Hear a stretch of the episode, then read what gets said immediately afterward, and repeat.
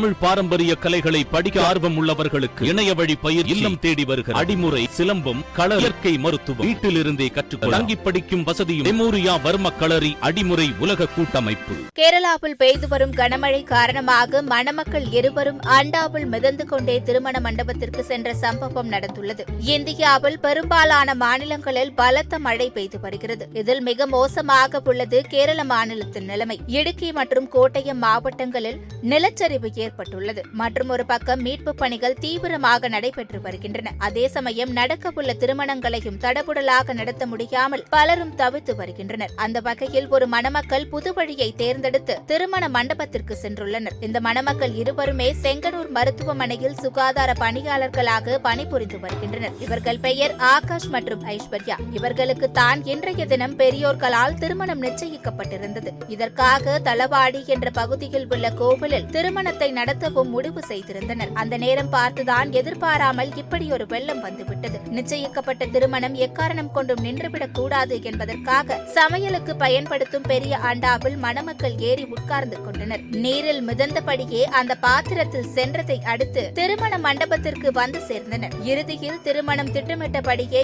எளிமையாக நடந்து முடிந்தது ஏற்கனவே தொற்று காரணமாக குறைந்த அளவிலேயே திருமணத்திற்கு உறவினர்களை அழைத்திருந்தனராம் இப்போது மழை என்பதால் மேலும் குறைவான அளவிலேயே நபர்கள் திருமணத்தில் கலந்து கொண்டுள்ளனர்